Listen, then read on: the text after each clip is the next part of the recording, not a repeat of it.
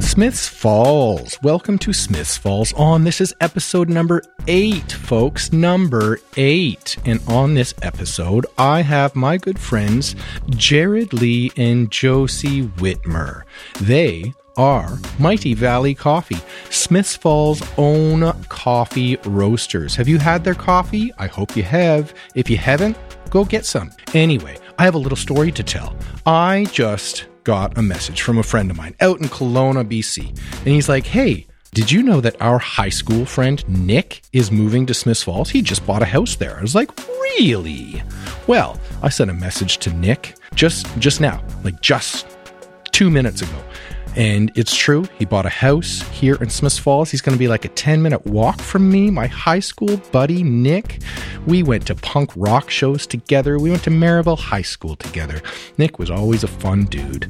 And uh, so I just messaged with him and uh, we set up a little date to, I'm going to show him around town. I'm going to show Nick around town. Nick is one of the only people who ever came up to my cottage as a kid. Wow. I'm going to bring you up to my cottage again, Nick. It's really close to here. Anyway, I'm going to show him the ropes. I told him to listen to the podcast is a good start. I think it's a good start to get an intro to Smiths Falls, to keep up on the town, whether you're just arriving or whether you've been here a long time. This is a podcast all about town, all for the town. So if this is your first listen, that's us in a nutshell. And today, as I mentioned, we have Josie and Jared from Mighty Valley Coffee. And I am very excited for my conversation with them because I've been trying to get them out for a while. So we're going to get to that right after a couple of notes from our sponsors. This episode is brought to you by the Arts Hub. What is the Arts Hub? The Arts Hub is the place to go for local art and artisanal goods woodworkers, potters, painters, macrame, crafts, makers, local. Come down to the Arts Up and see what is on the shelves. And there's more because this Saturday, October 16th, from 1:30 to 3:30 p.m., the Arts Hub is hosting its very first workshop. It's a paper making workshop. Where would art be without paper? Paintings, drawings, literature, poetry. Where would any of that be without paper? Well, now you can learn how to make it. Upcycle, recycle, making paper from pulp. It is $45 for a single registration or save $10 when you register yourself and a friend for $80. Go check out the Arts Hub on Facebook or at their website, theartshubsf.com and get in contact with them to register for this fun paper making workshop hosted by Rose Dyke, who is a uh, previous exhibitor at the Arts Hub. You can also ba- buy her paintings at the Arts Hub. And our show today is also brought to you by Northwood Music. Northwood Music is a record label, a local record label. Did you know about that? There are local people making music, making the music and releasing the music. Artists like Amber McLean, Elmsley, and Madden Grace are three local Smiths Falls artists putting music out via Northwood Music. Check it out, northwoodmusic.ca. And without any further ado, here is my talk with Jared Lee and Josie Whitmer of Mighty Valley Coffee. I feel good to you. You can hear everything. Yeah, sounds great. Hear yourself enough. Mm. Hear me enough. I think so. Hear your wife enough. Hear your Definitely. husband enough. My wife. My wife. My wife. Fucking pandemic, guys. Yeah, man, it's here. It's one of those. How are you feeling? Um, okay. I feel like it's you know it's halfway through the pandemic, maybe a couple years in. Is that what you think? Halfway? Yeah, I think so. You think we're like a four year? Yeah, I think I think it's going to be long. You know, of course, we're going to remember it for our whole lives. Yeah. and that's kind of you know, can hold that in your heart. But uh, yeah, so we're we're blessed here, Josie and I, in Smith Falls, in a lot of ways. So, mm-hmm. feeling good. You're on a podcast. Thanks for having us. Yeah, thanks for coming down. I've been trying to get you guys out for a while. Yeah, summer's busy. It's a Yeah. busy time. You're the ones who keep getting away. Mind you, I do usually just text you that day. I'm like, hey, podcast tonight, eh? Yeah, do you want to do it? I do, but I can't. Yeah. Mm-hmm. But now I am. But we planned ahead. I'm trying to get better at planning ahead. It really works when you just do it. Then you have a deadline to work to. You have a commitment. Absolutely. Calendars. We have a shared calendar we use. Josie and I. She A Google one? uh we're- well we're using an Apple one. Apple right now. calendar. Um looking to some other apps. There's some Yeah. other ideas out there. Yeah. Mighty Valley Coffee. Yep. Yeah. Tell me, tell me the story. What's the Mighty Valley story? Um For hold on, hold on, pause. Introduce yourselves you- as individuals before we get before we get to the brand, Yeah, the definitely. faceless corporation. Who is the, who are the faces? who are the people? well, I'm Jared Lee. I am uh, from Smiths Falls and I am uh, I've worn many hats over my days and done a few different things, planted some trees, taught some yoga, I'm roasting coffee, and you know, I just enjoy doing different things. Yeah. and coffee became a passion and and so that was part of the mighty valley journey uh, it's a little bit about jared lee who is josie whitmer Oh, Josie Whitmer. is- Doctor Josie Whitmer. dr j as we affectionately know her as Uh, yeah. I'm. I'm a. I'm a human being. I'm a person. Uh, I live in Smiths Falls as well here, and we have a a dog and two cats that we love very dearly. Uh, I guess I work at Queens now. I just started a new job there where I'm uh, an adjunct professor teaching, and then I'm also working as a postdoctoral researcher with the Global Economies and Everyday Lives Lab. And so that's, uh, I'm only like two weeks in on that job, but I'm very excited to be there, and it's uh, really fun. So, that sounds like some heavy shit. I mean, it has a little bit to do with coffee in terms of uh, Really? Hmm. global economies and everyday lives. So, yeah, some of what we do with our coffee business definitely uh, is influenced by some of the the global development studies work that I do for sure. yeah it's complex systems man Okay, so Jared and Josie. Now that we know who's on the show, now let's get to the brand. Mighty Valley. yeah It was uh, not that long ago. You, it was a it was a one year anniversary. yeah we started last june Yeah. is when we started roasting coffee um, we got the coffee roaster hooked up in the middle of the uh, at the start of the pandemic which is like a pretty fancy piece of kit. Yeah, it's a cool little machine for sure. It roasts five kgs of coffee. Um, I roasted at four point two, uh, anywhere three point eight for production roasts, so a little less than five. If we're gonna get technical, Talking How many about coffee bags of roasting. coffee is that? It's about 10. 10 bags. Ten bags bags, of at a coffee. time. about ten bags. Yeah, it's not that much. Yeah. But we do. Um, but I can really tune in the roasts, and um, I'm having a lot of fun roasting some really nice beans, pulling them on espresso shots at the market. Yeah. Yeah, it's been a it's been a good journey. Today I was roasting, and um, I decided to not use my computer for a roast. So I have this computer set up to the roaster, where it has a couple of temperature probes that go into the computer, and you can kind of monitor how everything's going. And I thought, you know what, I'm just going to go on the senses. Yeah. You know, and Now, is take there it a slang? offline. Is there like a slang term for that in the coffee roasters world? Do they call that like you know, going off going the grid. bareback or something? Going off the grid? yeah, I don't know. Well, a lot of people don't do that actually. Like that's the old style of roasting. Yeah. So you just use your senses, and the computer is almost like a failsafe. Right. But it does give you a lot of feedback, so it's useful. You know, but you can get married to the computer. Yeah. So I just was like, you know what? Let's close the computer. It's like Luke Skywalker Yeah. and the uh, you know down the tunnel, just about to destroy the Death Star. But I was creating not death but beauty in the coffee. That thing kind of looks like a mini Death Star. Yeah, it's very. It's a lot of um, a lot of stainless steel. So kind of reminds me. of I don't know Darth what I was Vader. expecting when I was like, because you showed me this thing. I Yeah. got to see it, and I don't know what I was expecting when I.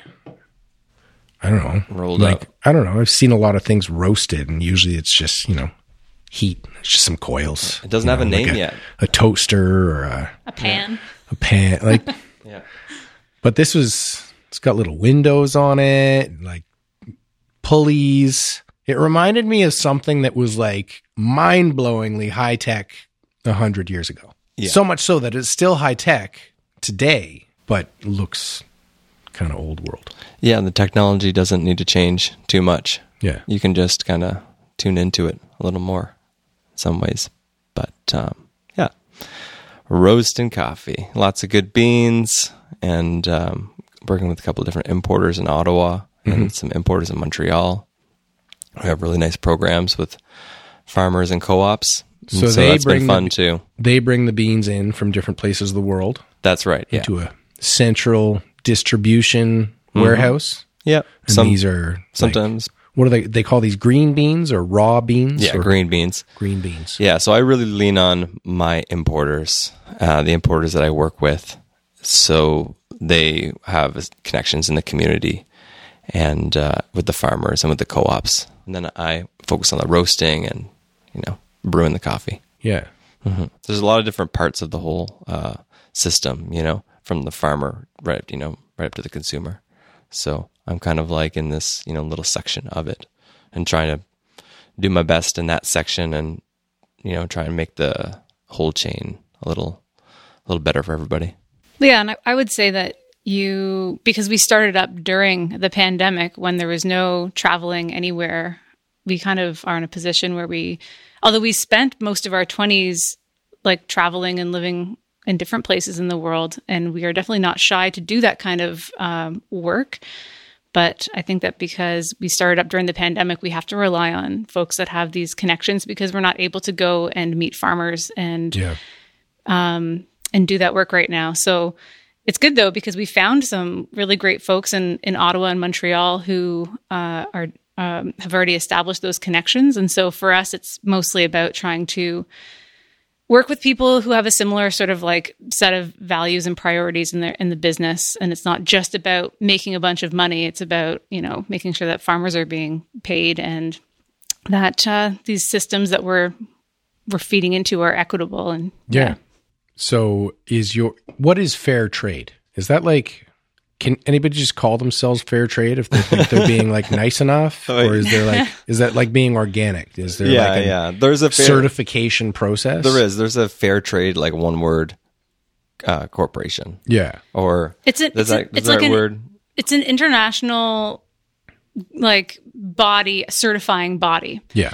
and yeah so they are sort of i would say sort of like a top down structure that evaluates um, cooperatives and places sort of on the ground in terms of they've got their like their check boxes to make sure that there's a base a base price that you can buy coffee i mean also cotton th- th- there's fair trade coffee uh, cotton chocolate all kinds of things are fair trade um, but yeah it's sort of like this this certifying body that's uh, they m- they make sure that there's like a minimum requirement met for um, bringing goods from one place to another. But that's pretty much that's pretty much what it is, though. It's like a minimum requirement for like what they deem to be ethics. Mm-hmm.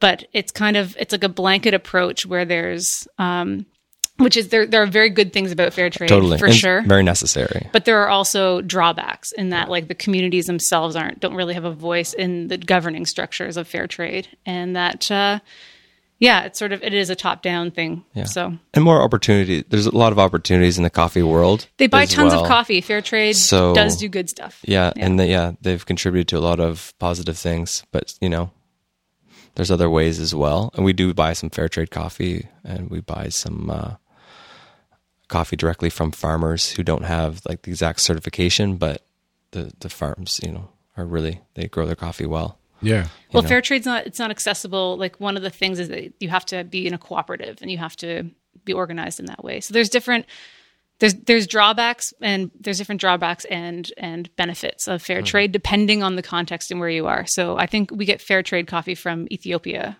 correct We have gotten fair trade coffee from Ethiopia. Oh, okay Yeah, we don't have like a consistent fair trade, um, you know, source.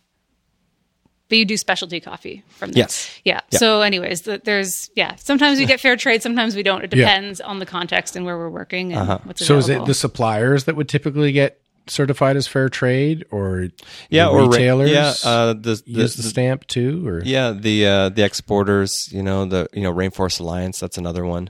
Uh, that's another huge one that does a lot of work in, in Brazil and do a lot of good stuff. That's a So, yeah, different certifying It's a different body. certifying company. Yeah, there's a there's a Yeah. lot of different ones in, in the coffee world. I also know a guy who started up, uh, who was integral in starting up an organization called Fair Trade Music. It's actually the guy who wrote Hit Me With Your Best Shot.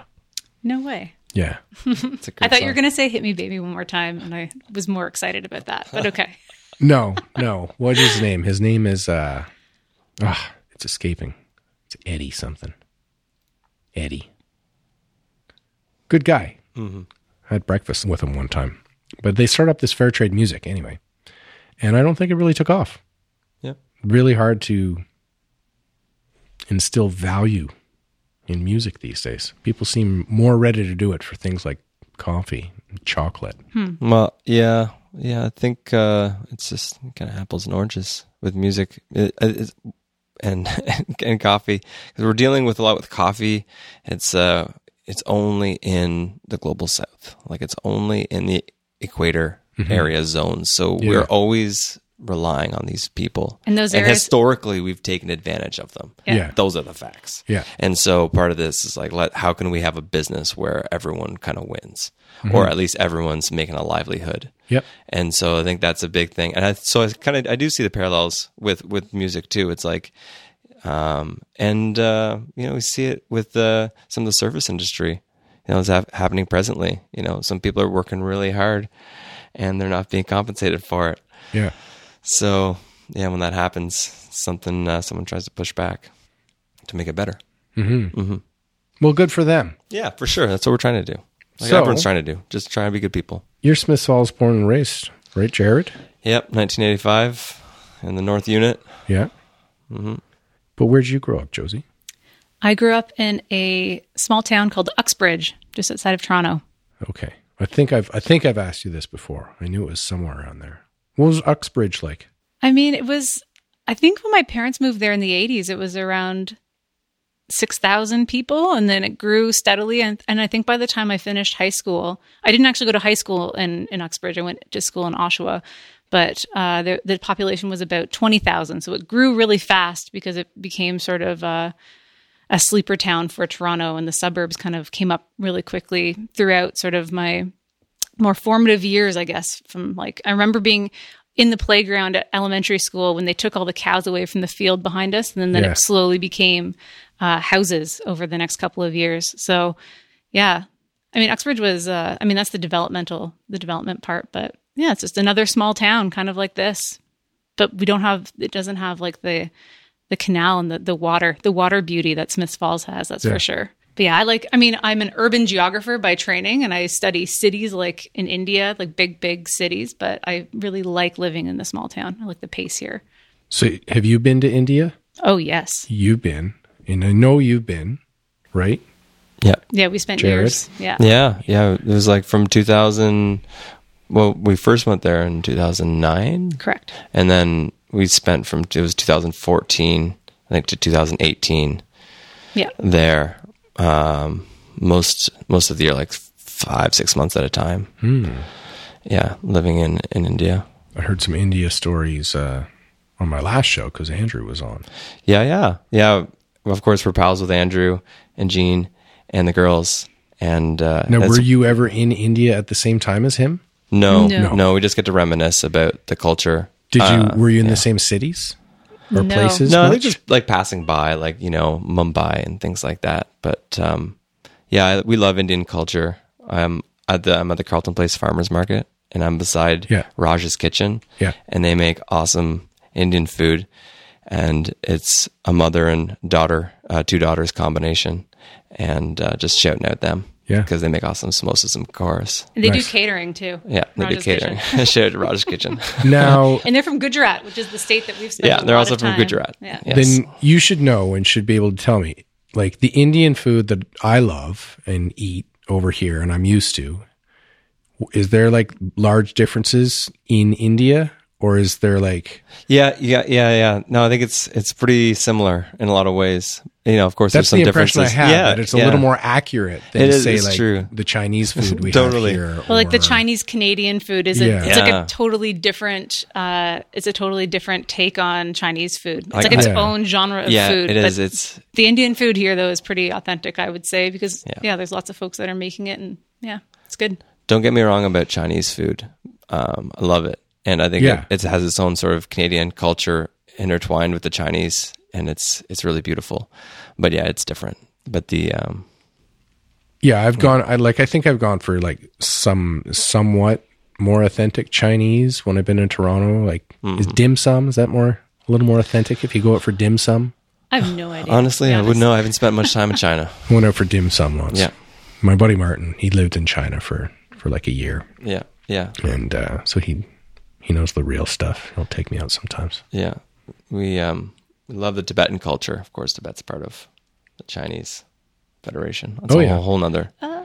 subject though, isn't it? Yeah, actually, my buddy Martin that I just mentioned, he also loves Tibet. He he he's come up on the show before. He went uh, into Tibet to shoot a documentary there. cool. Nice. It's just like a he had to smuggle the camera in because like they don't they don't let No, no, no they don't let film yeah, crews in. It's very so guarded, he like for sure. snuck it in. They had to dis- disassemble the camera and like Put it up his butt, and yeah, I don't think they went that far. I, I, I don't know. He's never really mentioned that part, and I wouldn't. I certainly wouldn't put it past him. So, but they did. I know they disassembled it, and uh, yeah, it was like they were risking their lives. But the footage they got is amazing. It's some of the b- like. I'll show it to you later. It's some of the best Hmm. Look forward footage to it. you could ever see. You, you pro- is available. Like nice cinematic nice. footage of Tibet shot like within the past couple of years.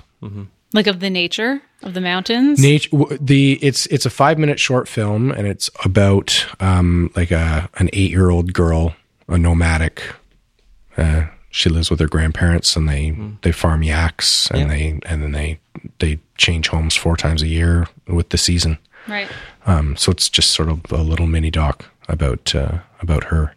He has kind of a series where he he he's trying to document like some of the last remaining uh, youth still growing up in traditional settings. Right. Yeah, it's a f- it's a it's a you know culture that's changing and uh, you know By rapidly by force, dying. though. Like, oh, for sure. by- but the nomadic yeah. culture too. You know, just like our indigenous people, uh, or the indigenous people here. I shouldn't say our. Um, but you know, their culture has changed, and you know the ebbs and flows Also of it. by but force. also by force. Yeah. And ex- yeah. yeah. It's it's still happening, like right in front of us, right right now. And Yeah. It's, yeah, it's terrifying.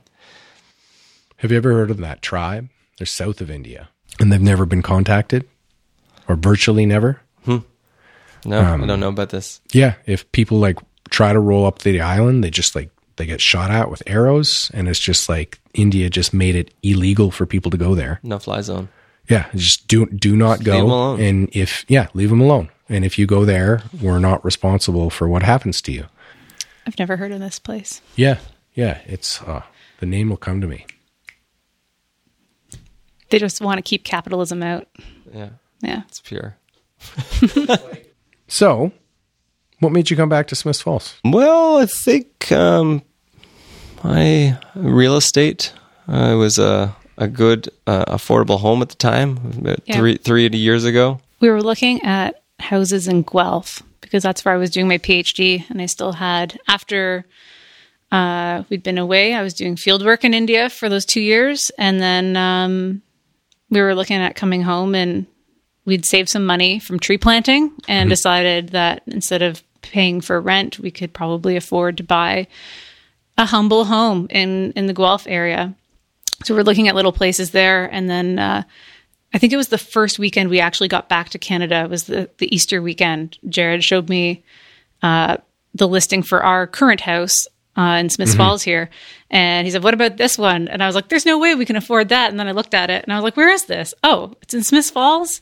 And then we went and looked at it and put an offer in that same day and got it. So we only looked at one house in reality, like in, in person. And uh, it just felt felt right. And so I could, and then at that time, that was 2018, and I was like, oh, I can probably just finish my, writing my dissertation from from Smiths Falls and TA some online courses and stuff. It'll be fine. And then like the pandemic happened and everything went online, so Yeah. I was I was ahead of my time with the online. So you guys moved in what month? 2018. I think we technically got the house in July, but we didn't move until September because we were finishing up our tree planting season and we went to Burning Man and we were away for like a month doing that. And then we moved in after Burning Man. Yeah. So it was, you know, it's just a few months before I got here. Mm-hmm. Right around the corner. Yeah. Yeah, right around the corner there. Yeah, and Roz and Rob and Jose and Jordan as well. We all kind of moved in Yeah. in the same year. And Pat Mm-hmm. and Emma around the corner too. Yeah, they're there. Oh, now. yeah. I see Pat every morning at the bus stop now. Uh, he was in his old house. Yeah. Now he's in his new house. Yeah. on this podcast. Crazy. Time is Pat's house something. touches our house. His, his like back corner touches our Just back a corner. little bit. Yeah. It's the back tip, So right corner. so when did you two meet then? Oh, 2004. Quite a while ago. fourth floor of Russell, um, fourth floor of the Russell residence at Carlton, not the Russell Motel Hotel. Whoa, No, we yeah You're we were both going to Carlton? Yeah, both at that's where I met. Carlton. We were both on the same floor in residence, and we became friends. That's how, that's how we met. We started dating three years later, Mm-hmm. Three years later, mm. just palling around. palling around. You know, And then you went tree planting together? No, Josie went tree planting first, and then told me of the glories, and then I thought that, that sounds good. Try some of that. Where where uh where'd you go?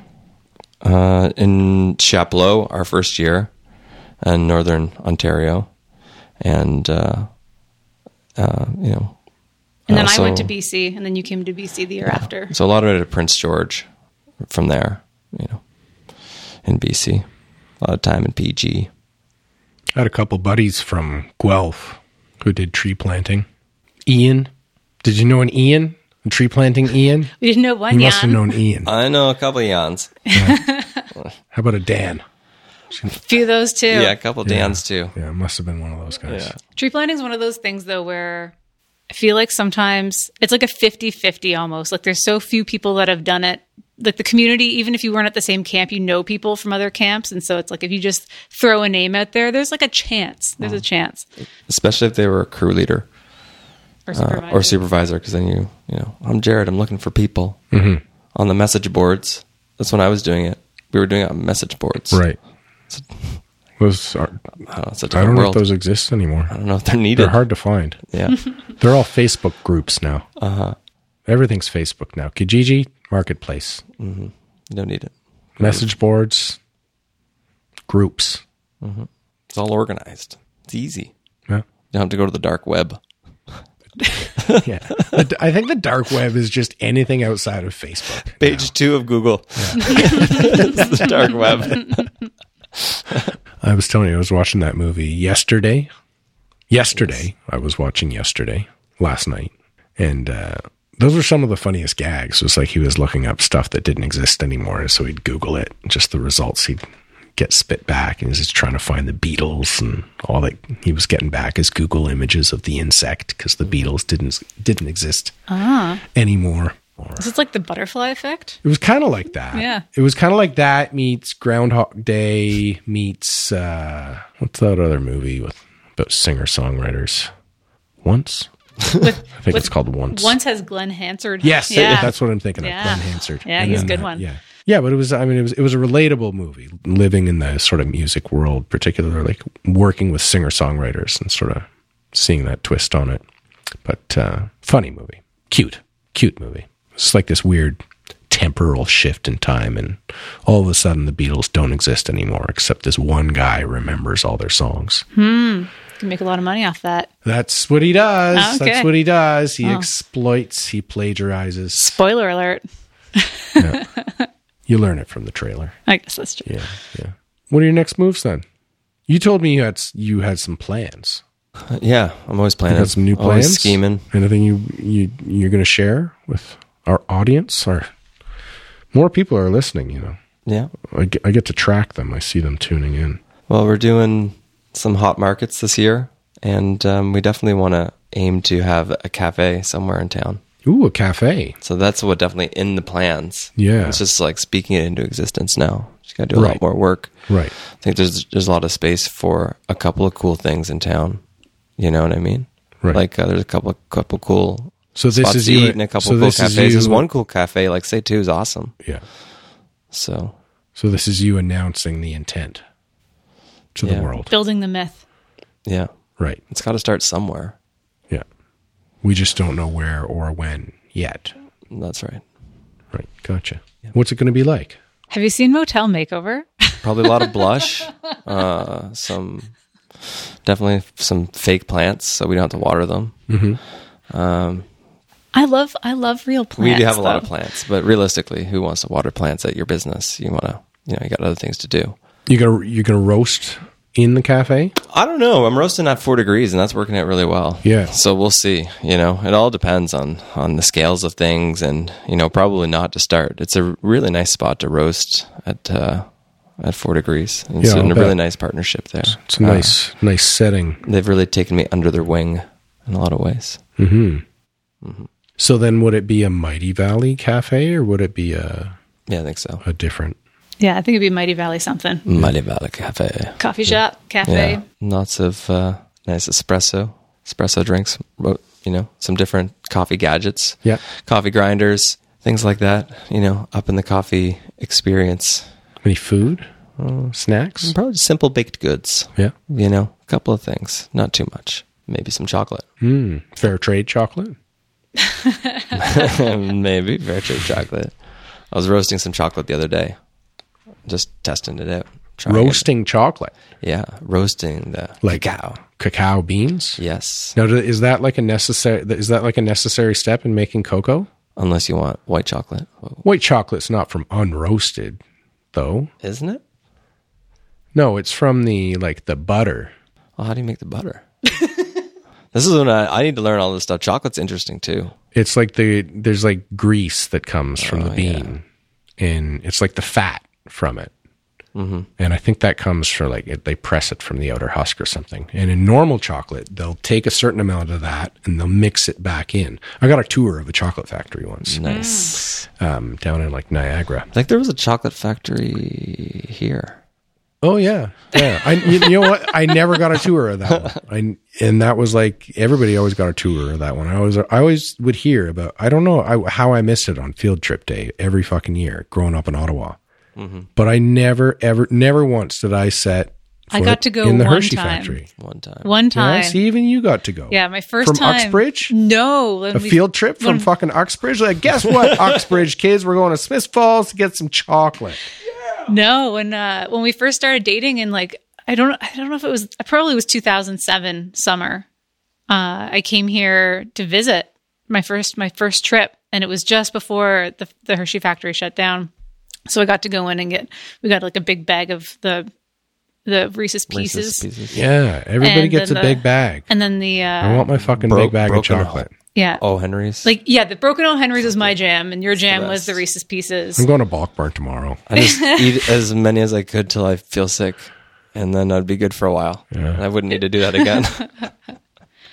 That was a nice trip though, and the movie theater was still here. We went to a movie and we had dinner at My Place restaurant. And uh, I love My it was a- Place. it was- oh yeah, They're like two doors down. yeah, They're good Are stuff. they Shout still out my going? place. Have you eaten there recently? Oh yeah, we eat at my Yeah, place. they're still going. all the time. I feel like they close early. I always I've think. seen you in front of my place while I- I, was picking up. my Yeah, takeout. that's why I looked at you there because the last time I remember like witnessing them being open. I don't know, man. I, I walk by places and I never know these days. Yeah, it's it's true. COVID and I It's see the true. lights off and I'm like, oh, I hope those are coming back on. Like I have no other Yeah, reason. to you're right, Think though. You- anything else? It's just like You have to get your order in by like five. And uh, hot tip: the Gypsy platter.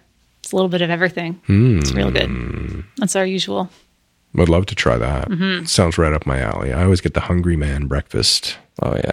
I've had the. Have you had the Lockmasters breakfast? No, I Oh. haven't been into it's a solid it's a solid solid go to breakfast for a good Mm. sure fair. yeah yeah you got beans with it they give you like ham sausage and bacon and beans This is becoming a food show. and uh, sauteed mushrooms Sounds delightful. eggs i get Mm. the rye toast It's everything. It's everything you need. A lot of good eggs around here. Lucky. a lot of good people growing. Maybe we'll get eggs here in town, but honestly, we don't even need chickens here. There's so many farmers, yeah you know, with egg, eggs around. But uh, that whole chicken debate's another one. so what's with this whole uh, cope luwak shit What? cope luwak Oh, the the one. tell me about that what's the deal with that I don't, I don't know much about it. I know that the that the animal eats it and they poop it they're out. like a civet right uh, it's like some kind a of civet rodent, uh, a bird. I don't. I don't know. It's too expensive. It's like a some cat baller like shit, man. raccoon. It's like 60, 60 bucks a pound, or something Yeah. like that. Like green beans. That's a lot. It's So like- this cat eats the Oh, yeah, coffee for the poop. beans. Yeah, yeah, yeah. And then they people walk around, they collect this poop and make coffee out of it. Apparently, it's the shit.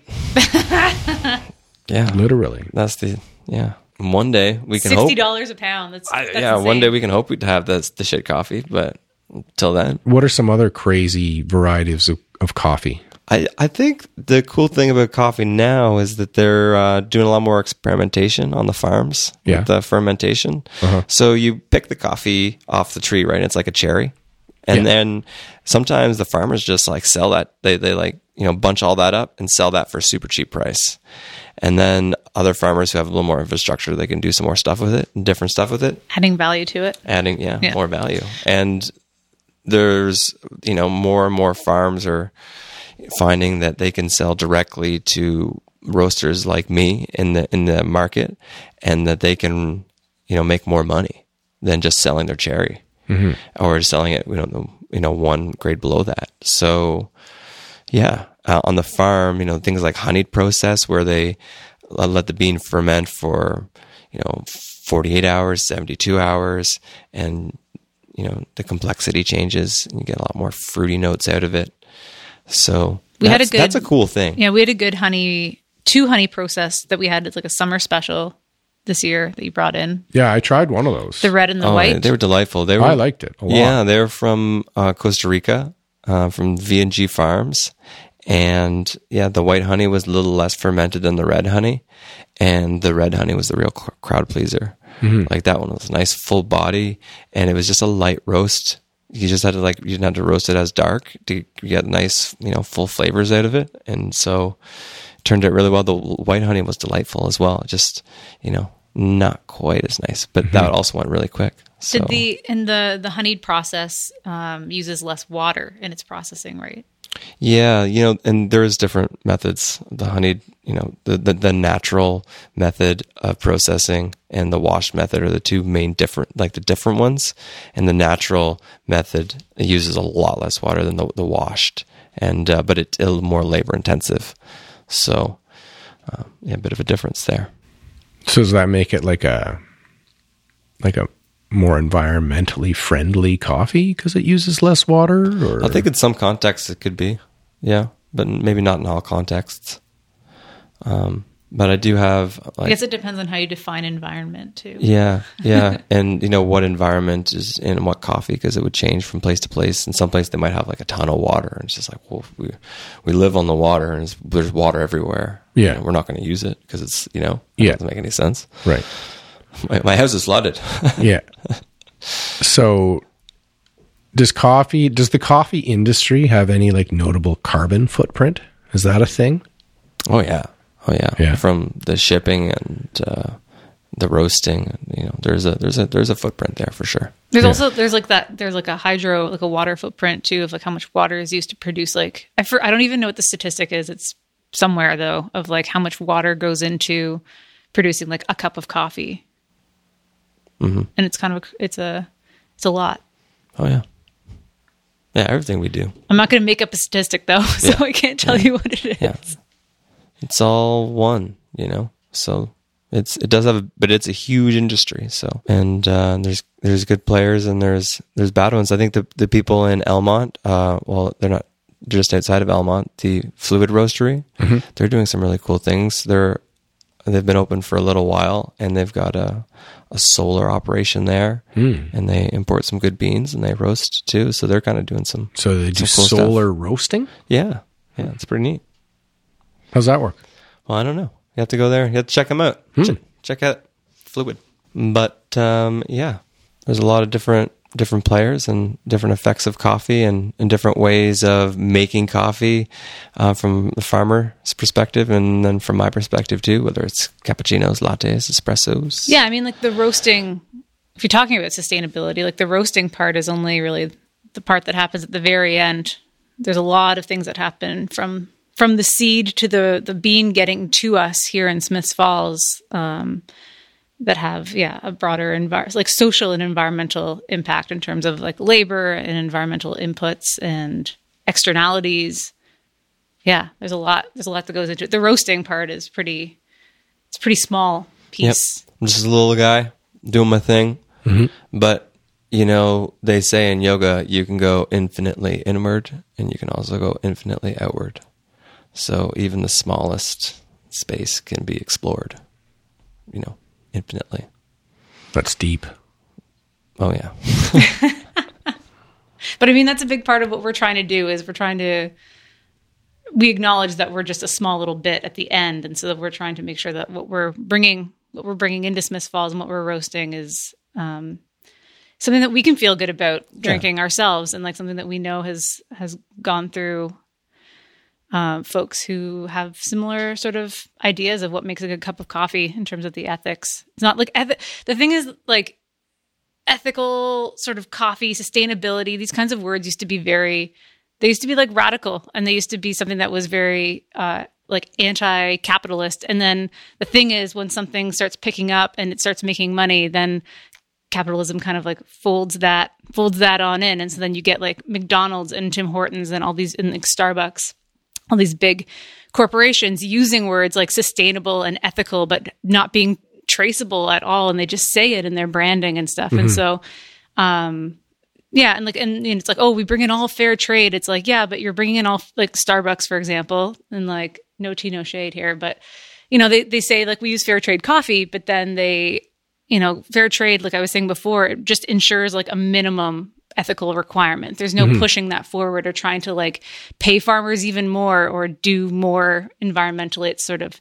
maintaining that minimum. And it's and I think Tim Hortons has their own ethical standards and program that they and farms and stuff that they work it with. And it's not that not as traceable. But anyways, what we're trying to do is like we're working with small scale importers that are fairly local and then we're working with and then they work with farmers directly and are doing some like really cool uh, programming and long-term investments in, in the communities and in the farms and farmers themselves so that that to us is like what actually like well sourced ethical coffee is and it means we pay quite a bit more for our beans but we feel good about the decisions we're making that way Yeah.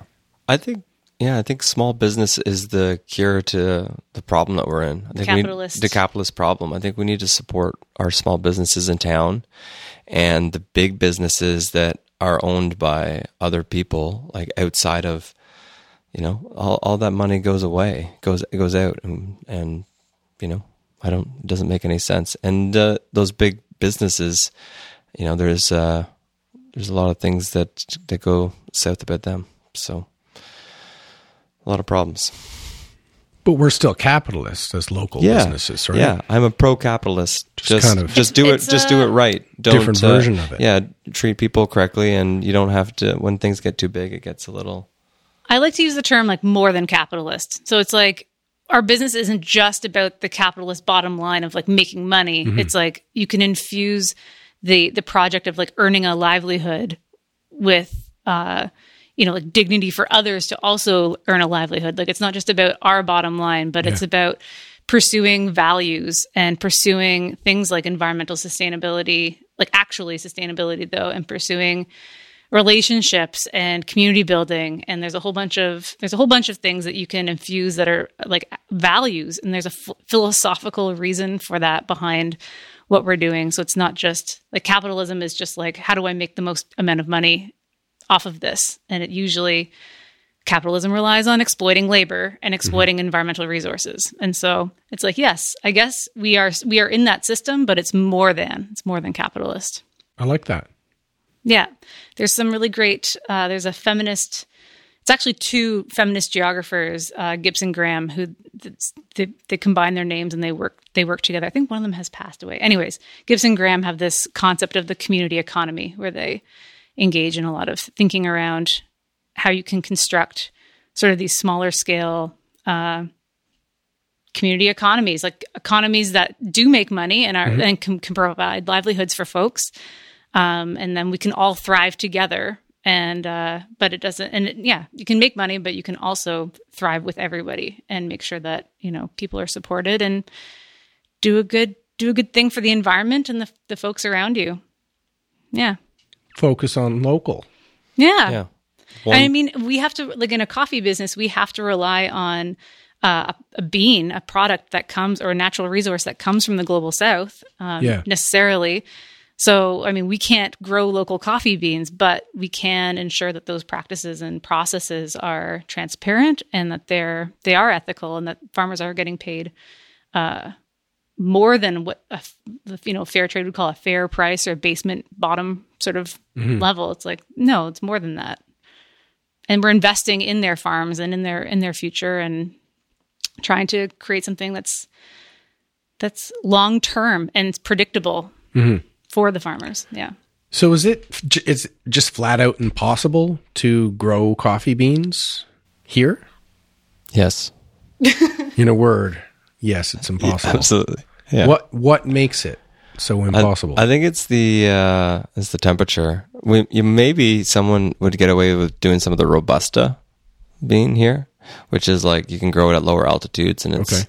got twice the amount of caffeine. They make instant coffee from it. oh, I got some of it, and um, maybe some of that in a greenhouse. I don't know. I bet some of you could do something in a greenhouse, but typically coffee's grown at really high altitudes, Hmm. and uh, you know, so picture Honduras and Costa Rica, right.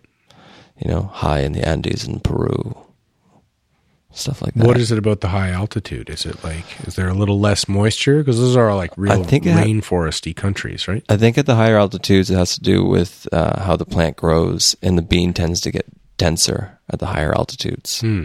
And so, the denser the bean, the more packed in all that good stuff is. And so, you get a really nice, you know, be- uh, tight bean. But I Nice. mean, it's it's uh, because it's a high altitude plant. It's like very much being uh, impacted by climate change, yeah, though, and and changing climate. And there's there's a lot of like leaf rust and like all kinds of things that are happening and and are creating like unpredictability for uh, folks working in uh, like the farmers and the producers in those places. yeah, this year there was a big, big frost in Brazil, drove the price way up. So that was a big environmental uh, issue.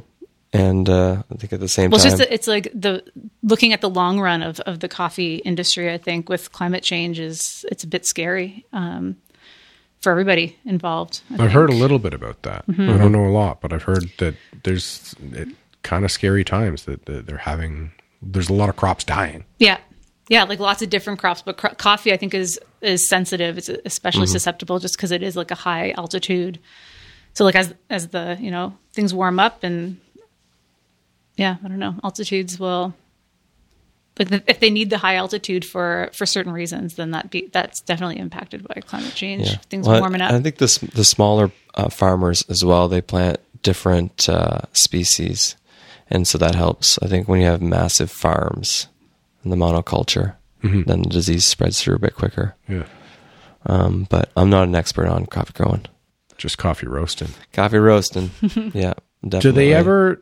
Because they're beans, right? Mm-hmm. Do they ever make use of like sprouting within any of the processes? Like they do that. Like they mu- that's like malted barley, right? Like when they make a whiskey, like they sprout it first. Yeah, yeah, yeah, yeah. Is that a seed though, or is that is a because the seed. bean isn't coffee bean is not a seed? It's a seed for Oh. sure. It's a seed. I'm Yeah. not the coffee guy. That's the coffee guy. you are not the coffee guy. It is definitely a seed So you could And potentially like you malt malt it, uh, and sprout it. Yes, I think that's I think that's true.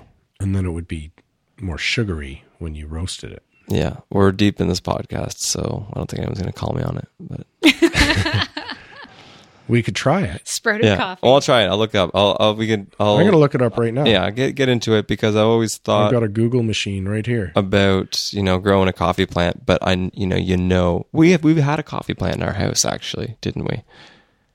oh, I bought it Sprouted at, at IKEA. Yeah, that's a real coffee plant. Yeah. and um, it can grow large, but Did, it just did not it fruit won't- for us. It won't fruit. It's just like you can have a mango tree in your house in Canada, but Yeah, there's people doing it.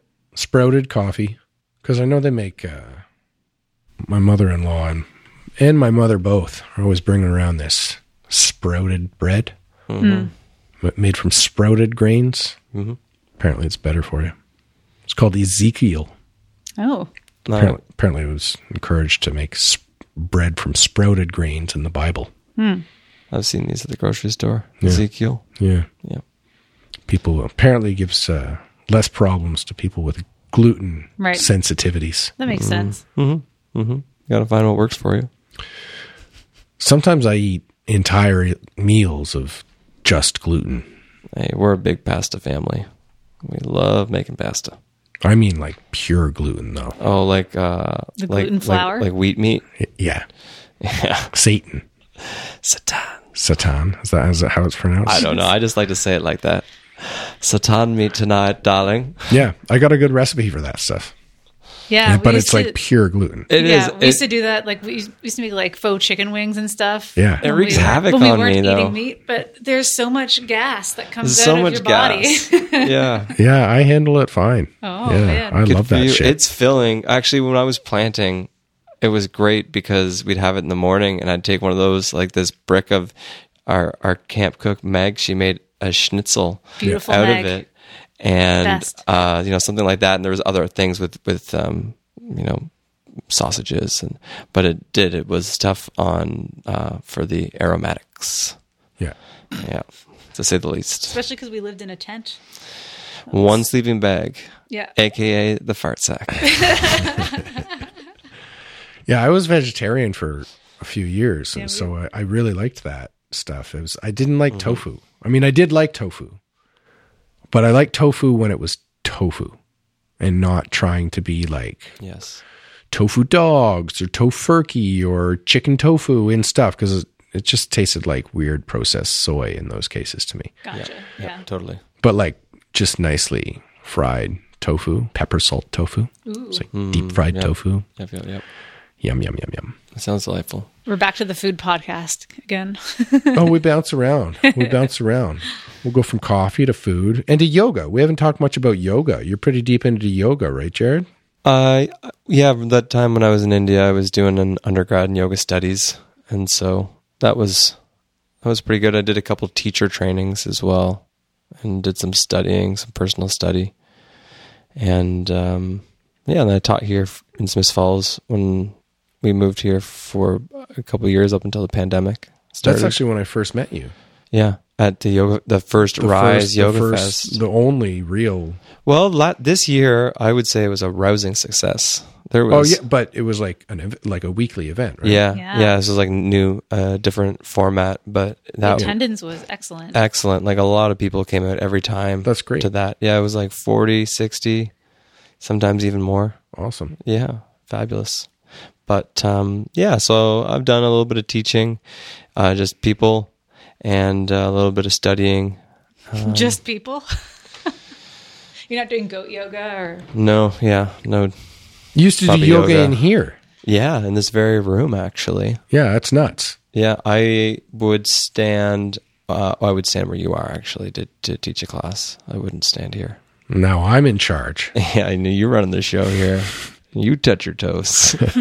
I'm not sure I can. and I'm okay with that. yeah. Well, you got to be good with where you are. You're perfect exactly how you are, but you could use some work. That's an old Zen saying, I think. Right. Mr. Rogers, he should. he, he left off that end part. Yeah. Do you do yoga, Josie? um occasionally. Yeah. Yeah. You're uh, just not quite as avid. Yeah, I'm more of like a hunch at my desk all day kind of gal. Yeah, Yeah. I feel that. Mm-hmm. I'm a bit. I'm more like one of those too. It's like anti yoga. It's like hunch forward, round the shoulders. I should I should do yoga is the answer to that question. I should do it more. But Yeah. Yeah. It is uh it's been a great practice for me and for especially around these times, good stress reliever and uh yeah, nice constructive way to to So, deal what, with stuff. what is yoga? yoga uh like a lot of people start with the definition of just being of union you know yoga That's is what the word y- yoga means. coming Union? from coming from the word to yoke to yoke together with the divine um that's you hear that a lot but so it it's it's a uh, definitely an, an old tradition of Sorry, uh, did you say self-mastery. from the yog? uh, yoke to Yoke? yoke as in uh, uh, like to, uh, like a, uh, the reins on a on a horse I see. I see. i think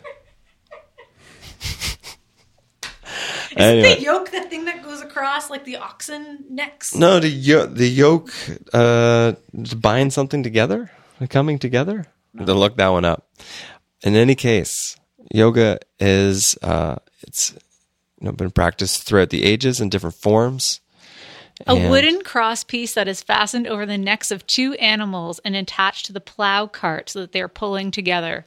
Is there another I was definition? correct. Is there another definition? Anyway. yeah.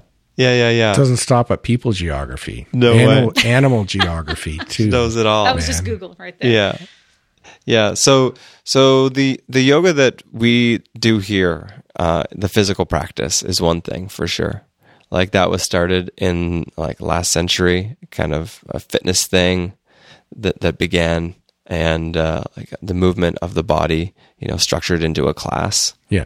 that's kind of like a relatively new phenomenon of yoga.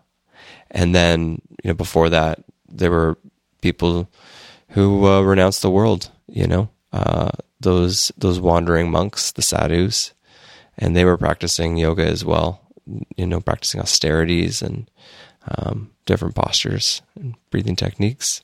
And they were doing yoga as well. So they were were they monks who did yoga, or were they monks because of the yoga they did? Yeah, definitely. Maybe Were they both. like- They, you were know? like yoga monks. Sure. And then if you were a householder and you did yoga all the time, then you were or you know, you were very devout in in your in your life. You were a good person, then you're doing yoga there too. So You wh- know? where what is the line between yoga and religion? Um Good question. well, You should explain the three the Gyan Bhakti.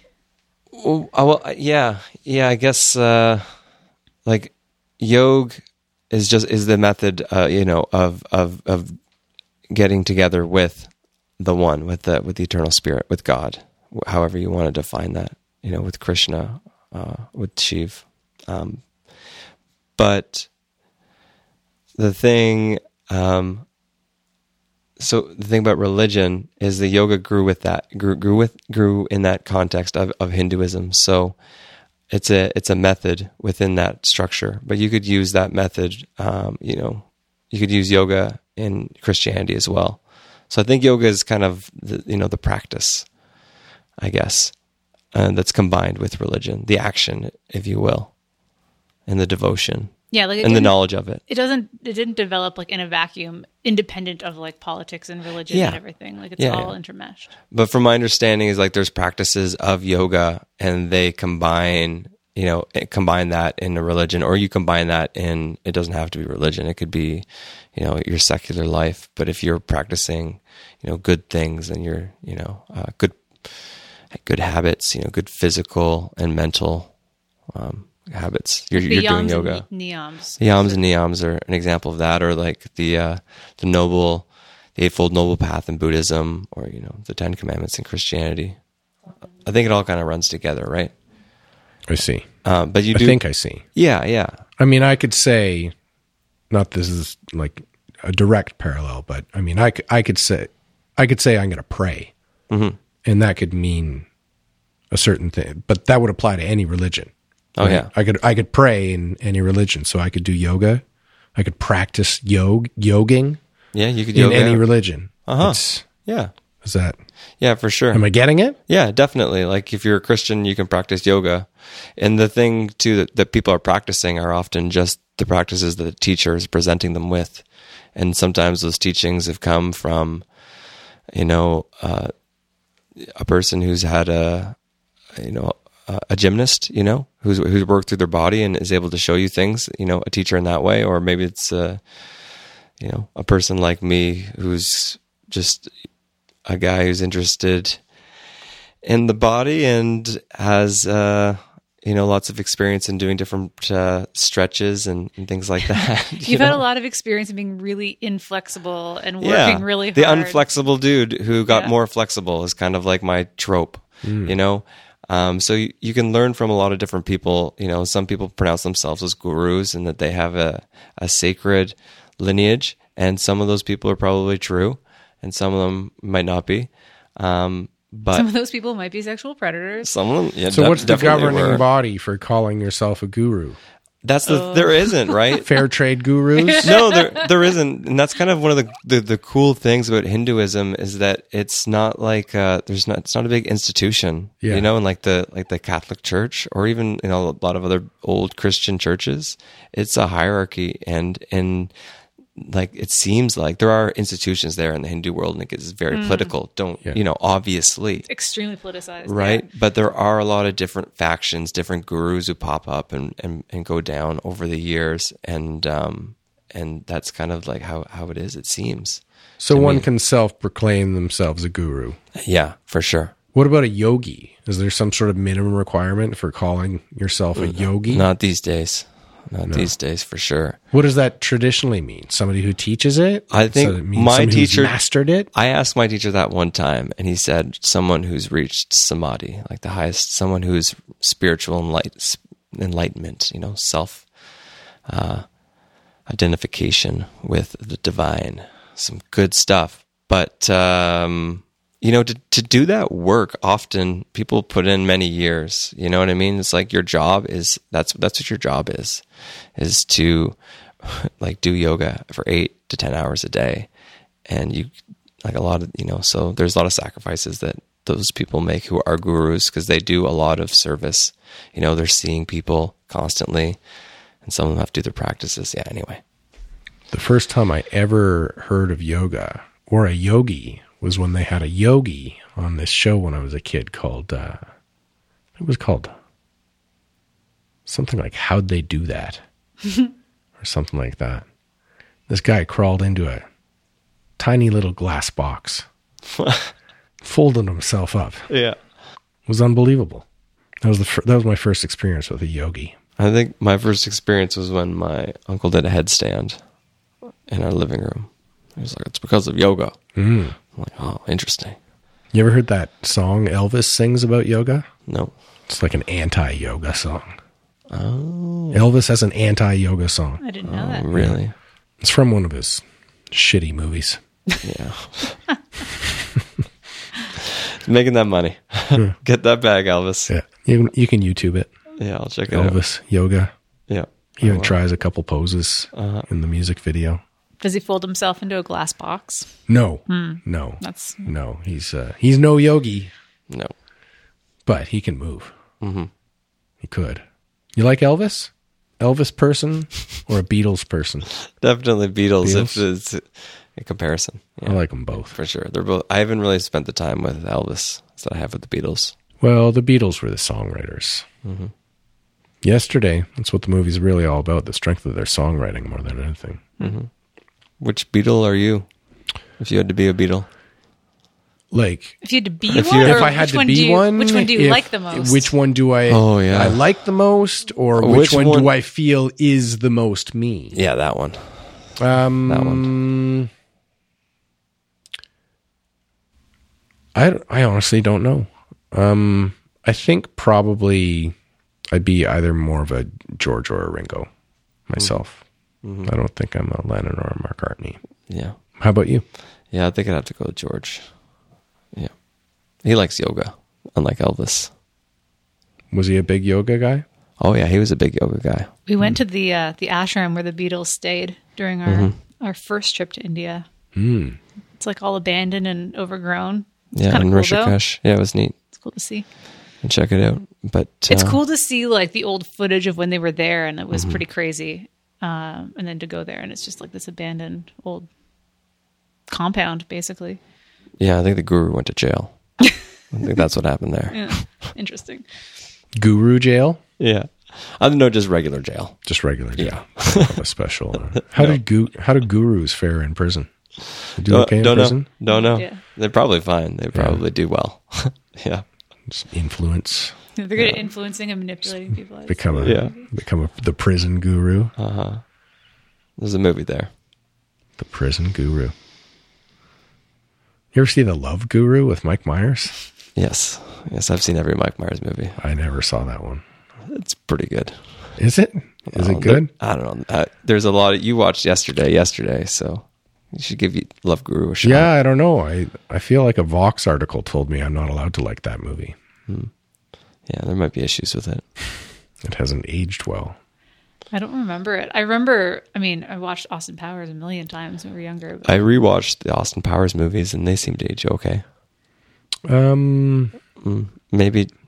Yeah, I thought so. yeah, I, I think they probably could because because I mean they were making fun of of Yeah. the '60s and the '90s. Yeah. so they were already sort of flipping on, it- on flipping it on its head. So Mm-hmm. it's like tho- those have survived well because uh, if anything, we're ju- like just making fun of boomers more these days, right? mm-hmm. Mm-hmm. So yeah, it's gonna age well. Yeah, everyone needs a good ribbing.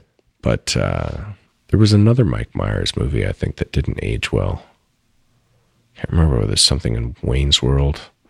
I know people have complained about uh, Ace Ventura: Pet Detective. Yeah, I could see that. Mm, yeah.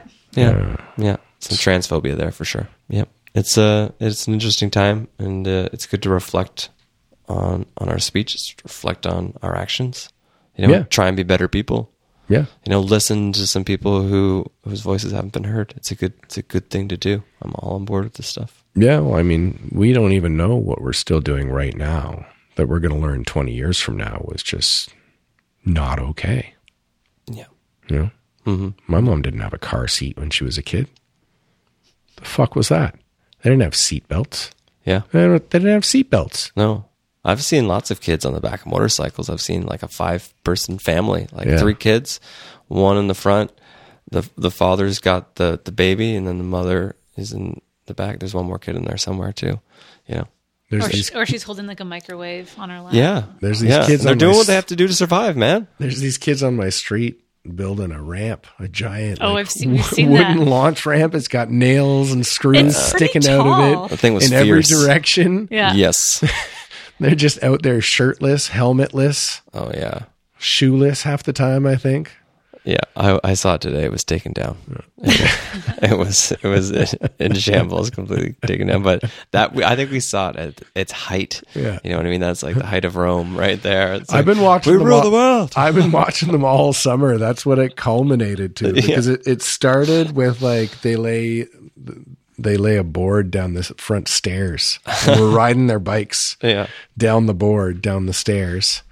And then they added a piece at the end of the curb with like a little a little launch. It was just like a board on Just a top little of a kicker. two by Remember four. they had the, the the wood. It was like wood on the sidewalk with a log underneath it, and I was a little, I was a little pissy about it because it was it was just on the sidewalk, and it was like this is an accessibility issue. Anyways, Kids. Kids. It reminded me of the eighties. It really, I haven't Yeah, seen shit like that in a while. It was Nails- good. I don't nails think anyone sticking got out hurt, of the and it's a good street to do it on. I hope the kids are safe.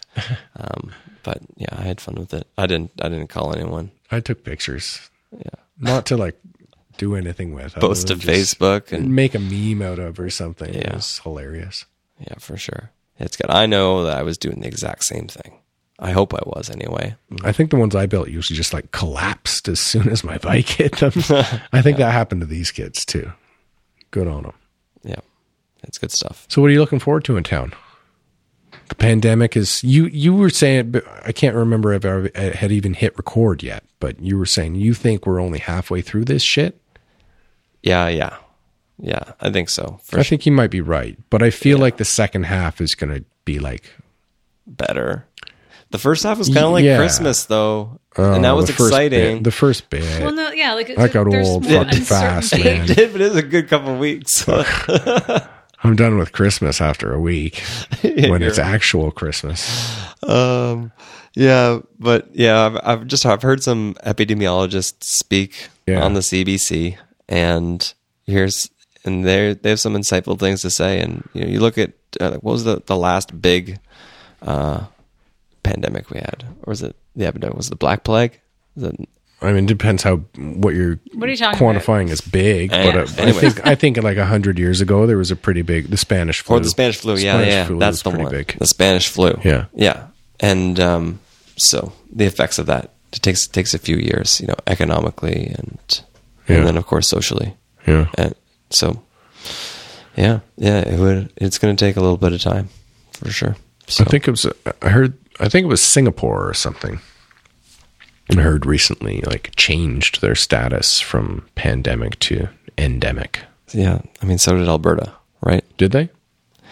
Well, they Yeah, they did, and everything has gone a bit sideways in, Al- in Alberta again. They had to reintroduce, um, you know, some of the masking and uh, social distancing, and you know, uh, all that stuff. Those health precautions. Yeah. Yep. It's just it's So- there's a lot of it's uncertain and we It's- don't know everything's what's going to uncertain, yeah, happen. But at yeah. least like uncertainties become more of just like the norm. and and then also to remember too, we're like we're we are in one of these countries too that has uh, a, a lot of vaccines in people's bodies. Things are going really well here in terms of the numbers, and uh, Yeah. so that's that's good for an inside culture like us.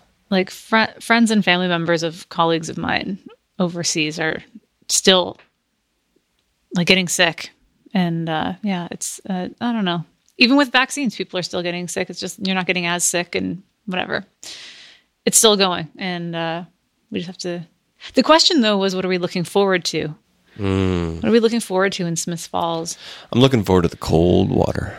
That's one thing I'm Oh, looking forward to. cold water Go guy. for some more swims. Yes, going for some dips. Did anybody ever join you? yes, Who? Yeah. When? A guy named Rob from Manitic Yeah. joined in. Uh, Did in my- he last? Uh, yeah. Oh, he was in there. He was a seasoned vet. He was good. Nice. In my first year doing it, you know, Andrew Howard came with me, Rob McLaren, um, you know, for a little bit, just a quick dip. Um, but yeah, not usually. A lot of times I like to do, like go for a run and then jump in. Or if I'm going in the winter, you know, it's not a, a big show. It's just, you know, you know, going in for the effects of it, how, how you, uh, how it changes your body, which is really cool you know, just bit by bit, of course, taking it slow, but the cold can be uh, very healing in my experience. And so I enjoy it. And then also the, just kind of like a nervous system reset Well, and a fun little excursion. I went into ice water like that once. I was doing that thing where you try and ski across it at the bottom of the ski hill. They have like a Yes. big, it was like 50 feet long. Yeah. It turns out it's a, it's a lot easier to actually do that on skis because they're so skinny right versus a snowboard, Oh, yeah, which no is chance. what I was on. And I just, yeah, I didn't even make it very far. Because you can't lean back, you know, on skis, you can kind of get down.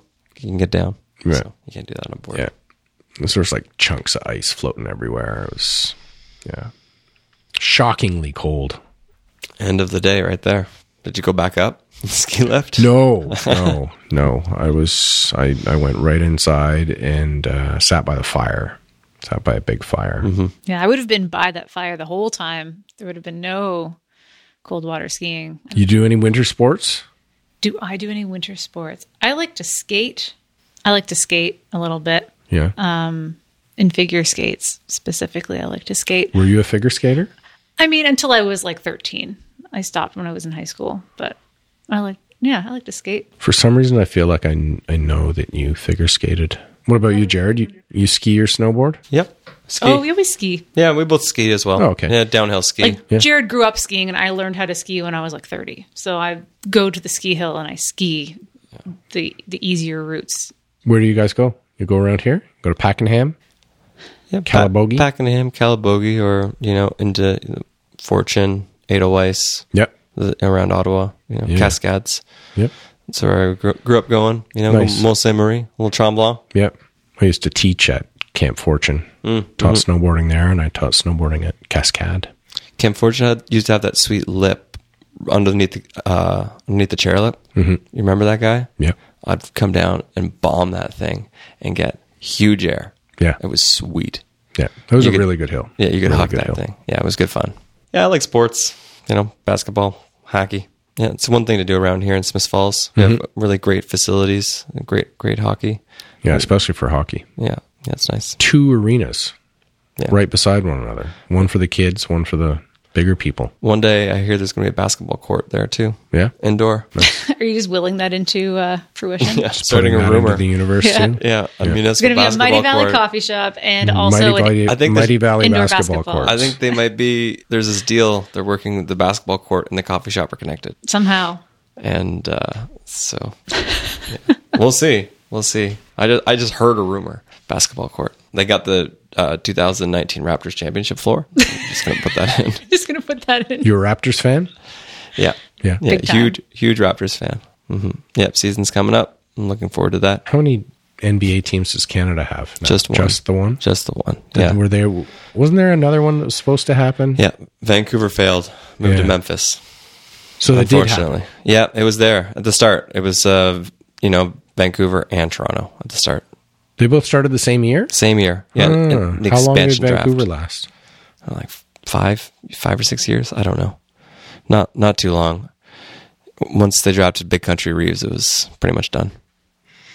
But um, yeah, there, I don't know. It just didn't didn't work out. Although you know, I think it could re- really work out now uh, in Vancouver. It's a great sports city, but and the NBA is hu- just huge. Have the Raptors won a championship yet? Come on, man. yeah, of course, 2019. I couldn't remember whether they won it. you you you. Everyone remembers where they were when the Raptors won the championship. I don't. I went to one of the games too. I went to Boston Pizza with Andrew Howard. Oh yeah, I was there. Oh, we were there. I was Were you? there too. Yeah, we were at the other end of the table. Yeah, that was game five. That was when Kevin Durant hurt himself. I high five Nick Ritchie. I feel bad about that for Kevin Durant. I'm happy that we won. it was a sweet high five. Yep. It'll be exciting. They're not in championship uh, contention this year, uh, as predicted, but they've got some nice players, and I've been a Raptors fan for a while, so I just enjoy watching basketball. Whoever's whoever's playing. Yep. Be it uh, DeMar DeRozan, Kyle Lowry, or Andrea Bargnani. And uh, Raptors fans will get that joke. Hmm. So you got any new coffees coming up? I do, actually. I have a coffee coming in from Guatemala. I'm going to pick it up. Uh, I was a bit delayed and I'm pretty excited about that.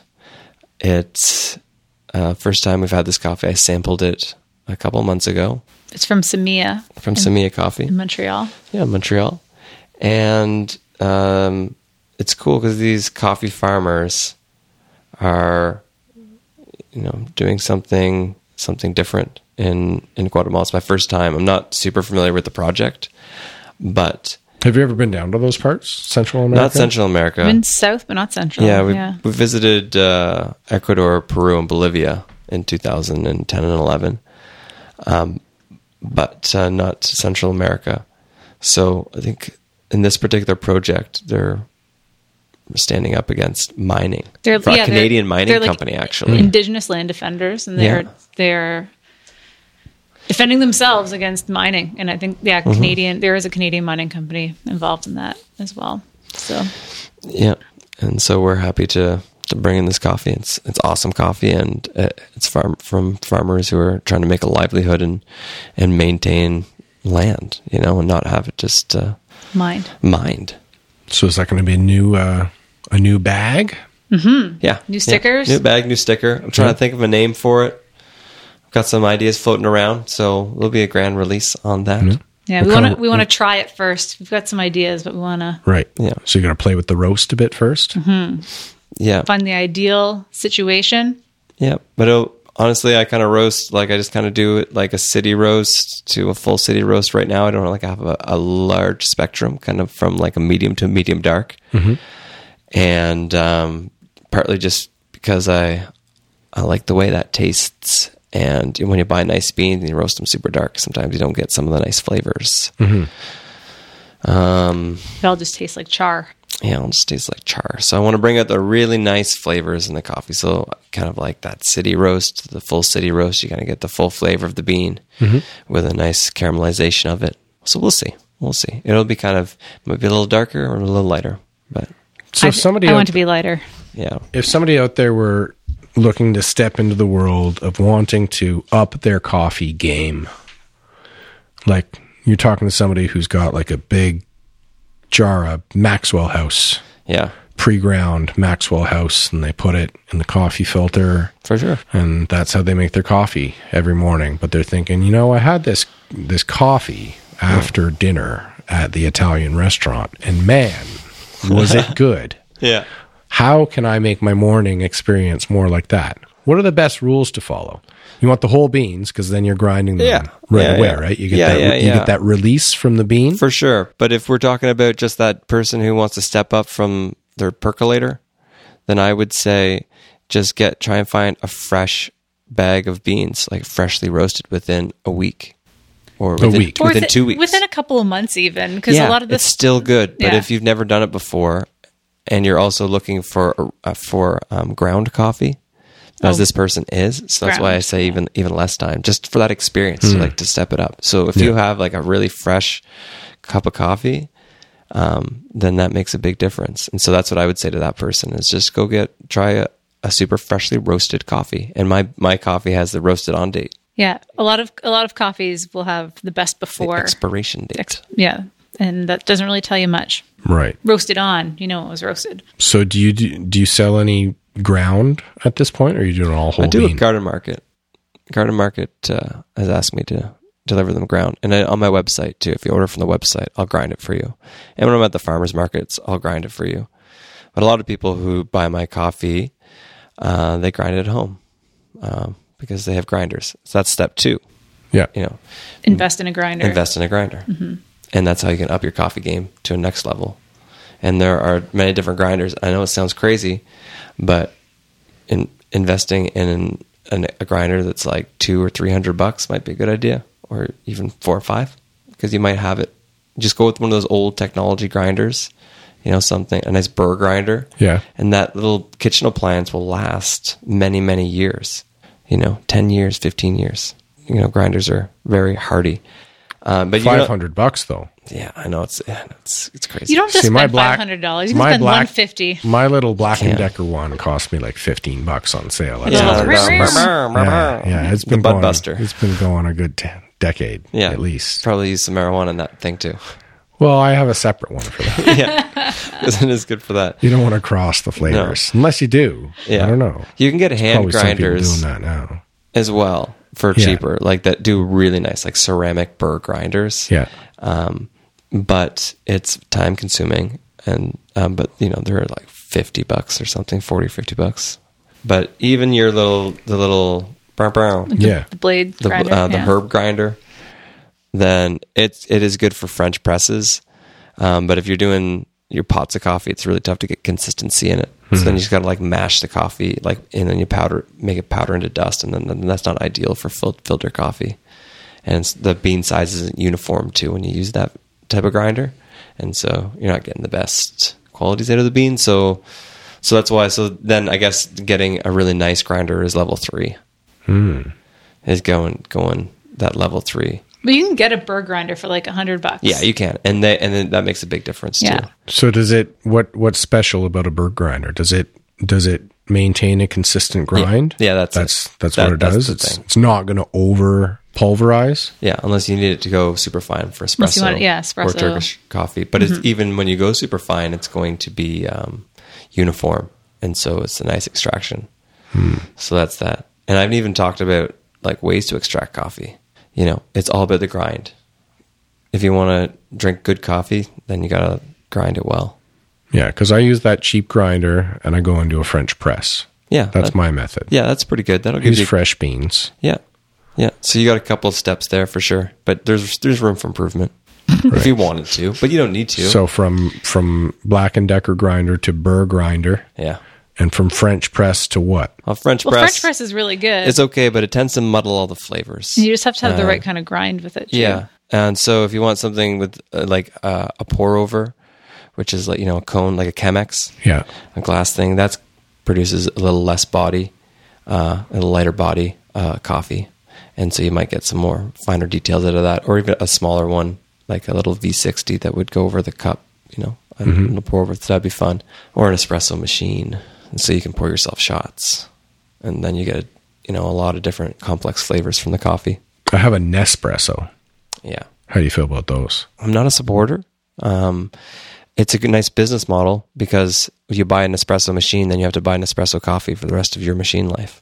So it's nice for that. It's a subscription model. So yeah, it's very savvy. But I don't think it's great for the coffee world. It's a lot of waste and stuff like that. Just like let's let's keep coffee. We've only been doing coffee for like 600 years as people, or even less, 500 years. So let's just kind of keep it to classics for now. I don't use it much. Yeah. yeah. Yeah. And espresso machines, Keurig machines, they're new things, but I don't think they're going to last uh, because they're not like suit. They're, Mm-hmm. it's just kind of, it's like a fad, you know, kitschy. And I can get coffee on your website. You said Oh yeah, you can order it there. Do you ship it? Yep, for sure. Nice. All over Canada. Awesome. Yep, free How's- shipping for over fifty bucks. Fifty dollar order. I'm selling three bags for fifty bucks. So Local You packing it up and going to the mail post office yourself? yep, yep, yep. Just throwing it in there, throwing Yeah. the box. Yeah, yeah. Yep, It's all. It's basically all a one man. it is. It's pretty much just me. Show. Like I am Mighty Valley Coffee. How's the uh, how's the national reach been so far? well, I've shipped from coast to coast to coast. I can tell you that. So uh, Mostly to friends and family. all friends and family. Yeah, yeah. We're only in our first, you know, year of business, so taking it slow and and things are going slow, and that's cool. Well, congratulations. Yeah, yeah. I it's been like your fun. coffee. I like it too. It's it's a labor of love for three. Mm-hmm. sure. You know, It's very tasty. yeah, it's good. You know, I wanted. I partly got into this because I love coffee, and uh, It's because I you want spent a other whole bunch people- of money on coffee equipment when we first bought our house because you wanted to have the perfect cup of coffee, and then Yeah, then you started roasting your own in a little pan, and then here we are. and then popcorn roaster, and then another So roaster. your and- so your real rabbit hole of coffee just coincided with you moving to Smith, moving back to Smith Falls. yeah, absolutely. Yeah, It wasn't. It wouldn't have been. A, pl- it wasn't a plan at all. But we had been visiting some. So this is like one of those. Well, that escalated quickly. Kinda, Uh, yeah, really. 'Cause, Kind I of mean, deals. we'd been visiting some friends, uh, friends from Guelph who were living in Yellowknife, and so we were up there, and they had like a really baller espresso machine and a nice grinder, and they were making us some really nice cups of coffee there, and we just bought our house, like the offer had been accepted, and everything was going through, Mm-hmm. and so we were in that time between the the purchase and the closing, and we were like. Oh man, if we get when we get that house, like we should use like tree planting. Like we, there was like sometimes you'd have a big day at tree planting. I'd be like, oh, that was espresso machine day, or like whatever it is. So like we would, you know, we were like, okay, that'll be one of our special things. If we'll get a, we'll get our house, we'll get a nice mattress, and we'll get an espresso grinder and machine just like theirs. And so that was part of the influence. Then we got it, and then we were trying to figure out beans. And then Jared was like, oh, I can buy green beans and then roast them myself, and then they'll be super fresh. And then it, like just like it was i think yeah a year later we started the coffee roaster basically I just yeah, it's just kind of an opportunity because I didn't, there wasn't there's not a whole lot of roasters around here, and I wanted to do something that uh, I could I could really stand behind, and I thought this is a good opportunity to sell coffee and then create partnerships with uh, with other cool people doing cool programs and, and a way to give a product to the to the town. And you know, there's this old saying: "Watch what they say and watch what they sell." so I'm really confident though that like I th- we're doing some good things and it is it's been it's been fun learning about this whole process and un- uncovering some of the the problems and trying to you know create uh, be part of the solution of it yeah give people good coffee and then you know there's only with a couple of our coffees there's only a couple of sep- degrees of separation between us and the farmer just just yeah. our importer and he goes down and works with them you know personally and then sets sets up the with the exportation company and you know and stuff like that and we get these beans and so it's like and then so the money that I'm giving to him he tells me how much he's giving to the farmer I'm like that's awesome that's that's a lot more than I know that some of the other farmers are getting for their their coffee yeah like brendan i think it's So like it's five good. five to six times more yeah yeah what you'd get with like fair And- trade or something And honestly, no one gets into coffee to, to get rich uh, from the farmer, even right up to the roaster. You know, like it's not uh, that that type of industry, but we can. Yeah, it, it's you know, you can you can make a livelihood from it for sure. If you do it can well. live your rich life yeah, you can live your however rich you life, define like that, yeah, however that is. So this is definitely part of my yeah i our think rich and i life. think smith falls is part of our our rich life like we're happy in our neighborhood and our yeah. i don't know It's yeah, it's a, it's starting a, nice new space. business and having friends like you guys Well, where Being can the here- people in Smith Falls get the coffee? I know they can get it right here at the, arts, hub, At Yeah. the arts We hub sell for the sure. coffee. You know, we six- consider roasting an art. Yeah, it is. So we got you on our shelves. yeah an yeah artisan roaster. So yeah, Say Two sells my coffee. They're, Yeah. they also have some on the espresso machine, and Bowie's uh, in the vault also serve our coffee. And Nice. then uh, Garden Market, Up Wellness, and Anderson Independent Grocer here in town. Yeah, so I rounded a couple places. I was even at the um, Heritage House when it was open. Nice. It sold well, all sold. but yeah, it's got, we've gotten a lot of community support. So You And got it's, some in over at Perth too. yeah, Yeah. we're in North Folk Cafe there. That that spot is just really awesome. Uh, the the folks at Artisan Kombucha as well also own North Folk Cafe, Dash and Seb, and uh, they do a great job. And the baristas at uh, the cafe do a good job pulling the coffee. So it's just like you know you know that they're doing right by your roasting, and so I you know I'm I'm really happy by that. And people can come get it at the brewery too, of course, Oh yeah, you can buy down at the mall. You know, hot tip actually, the brewery is where usually the, the freshest coffee is because I Right. use, use that as a stockpile. That's where the freshest coffee goes first. Do you ever give like r- roastery tours? No, not yet because it's been COVID. like it's been COVID, you know, and uh, You we'd going love to, to, though? do. We'd love to do Yeah. like tours or do like Yeah, uh, cu- cuppings do or cupping. tastings, like those kinds yeah, of and it's- things. the brewery's a great spot to do that, you know. But uh, yeah, it's been a bit weird. Uh, so yeah, so people can try every single coffee like back to back, and so you kind of can see the difference because when you have them all, you know, just intermittently uh, o- or occasionally, I guess I should say, then you don't really fi- see the differences. But when you have, you know, the Burundi bean back to back with the Honduras bean, you're like, well, these do taste quite different, you know, because one's from Africa and one's from Central America and uh, and they're they're different plant, like uh, different species of Yeah. the coffee plant. So that's really cool. And they do taste different. So yeah, we're looking forward to that stuff. Now, if you were to brew me a coffee made from beans that were just f- fresh right out of the roaster, would it be an extra good coffee? You know, yeah, I No? actually want to let it sit Yeah. for a little bit. Because they're Uh. still roasting. Well, no, they're they, they're like off gassing, Right. Kind of changing. Right. So that's They're, why they uh, have the the Oxidizing. yeah yeah the little um, They're decanting. the valves. the valve on the back lets the lets the air out. Yeah. and um, because yeah, you can't use espresso, um, freshly roasted beans on a, an espresso machine right away because there's just so much air in there and it just like Yeah. pours right out. It's crazy. But with that said, there are Ethiopian coffee ceremonies uh, and things where they roast them up and then you drink it right away, and so it can be quite delightful. But there, uh, there's also generally a waiting period um, after the roast, and sometimes dark roasts take a little bit longer to sit. You know, I've had a dark roast that's been sitting for a couple of months, and it's been like, oh, that is delightful. You know, so it just depends, but mostly just fresher the better, as a general rule. Mm-hmm. Fresher the better, then you know, then it's uh, it's easy to get a good cup. And you sell cups too. They got mugs, yeah, just little mugs we put out, a little bit of swag. when we first got our branding done, we got mugs and tote bags. I think Yeah. we're almost out of all of those things. We are. We're almost Yeah. out of them. Uh, just selling around, and yeah, that's good. Mighty good mugs, good tote bags. I've sold a couple to markets as well. Well, I think we covered most things. And then Yeah, some. yeah, I've definitely hopped on yoga and basketball and coffee a few times. well, thanks for coming out, guys. Thanks for having Cheers. us on. Our yeah, pleasure, I'm for glad sure. I finally got you out here. I've been bugging you for long enough. yeah. Yeah, fantastic. Well, Jared and Josie, Mighty Valley Coffee, this has been Smith's Falls On. Thanks for joining me, guys. Our pleasure, Matt. Yeah, absolutely. Bye now. Bye. And that was my talk with Jared and Josie of Mighty Valley Coffee. Thank you so much for tuning in. And thank you once again to this episode's sponsors, the Arts Hub, who is hosting a papermaking workshop on October 16th, 2021. Check them out, get signed up. And to Northwood Music, a local record label. Find your new favorite artist right now singer, songwriter, musician. Find out at northwoodmusic.ca. Till next time, Smiths Falls, stay classy.